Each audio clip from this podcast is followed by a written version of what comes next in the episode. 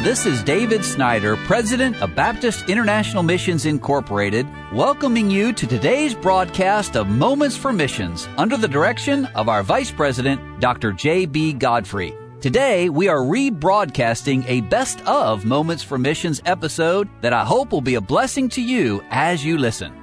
Brother Rick Martin and his wife, Becky, have been in the Philippines since 1977. God has used them in a great way. But this is one of the young men who graduated from their Bible college. I'm giving him the name of Ronald. He was born in April of 1996. And when he was 6 years old, a lady put a .38 caliber pistol into his hand, she said, for his protection. But by the time he was 7, he knew how to use guns and work with the MPA. That's a communist rebel group in the Philippines. And he didn't believe in God. He actually had a hatred for God. A pastor there witnessed to him many times, and he would not listen. He became involved in drugs. But he and a group of rebels surrounded this pastor's home. 36 armed men surrounded the house, fired their rifles. The pastor ran out to try to protect his wife and children. They lived in a nipa hut. That's just a thatch hut. It was badly damaged. And those men came up expecting to find that pastor dead. But God had protected him. And Ronald saw for the first time that God is real. And he thought, truly, the God this man preaches is a living God. And that night, he believed in the Lord Jesus Christ. Now, Ronald says, I decided to go home so that I could study. The drug lord came back and told me he will still bring me to Manila so I could study there.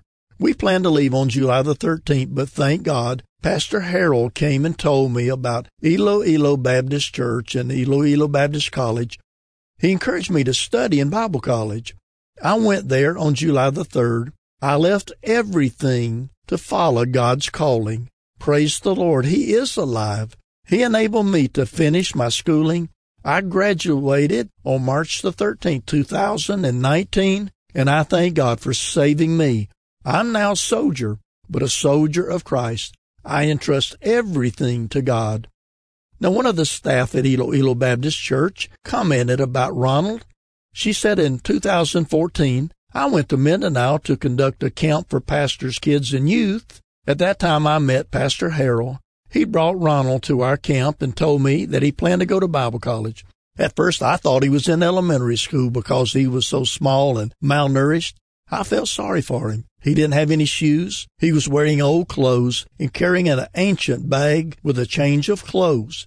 However, his firm decision to go to Bible college blessed my heart.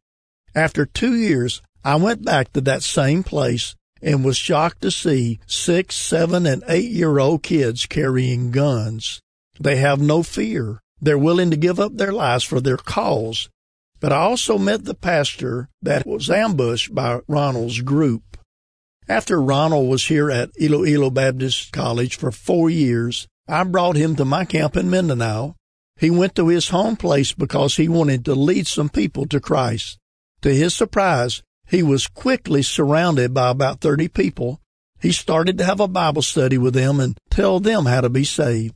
The MPA in those mountains heard that Ronald came home, and the commander wanted to talk with him.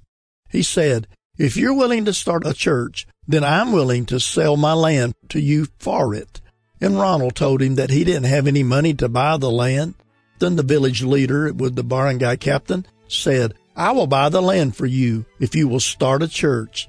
The NPA commander told Ronald, if you'll start a church, we will surrender to the government and help you with your church.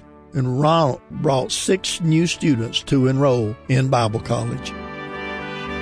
You've been listening to Moments for Missions. For further information, please write to BIMI, P.O. Box 9, Harrison, Tennessee 37341, or call us at 423-344-5050. Or you can visit us online at www.bimi.org. Until next time, may the Lord richly bless you.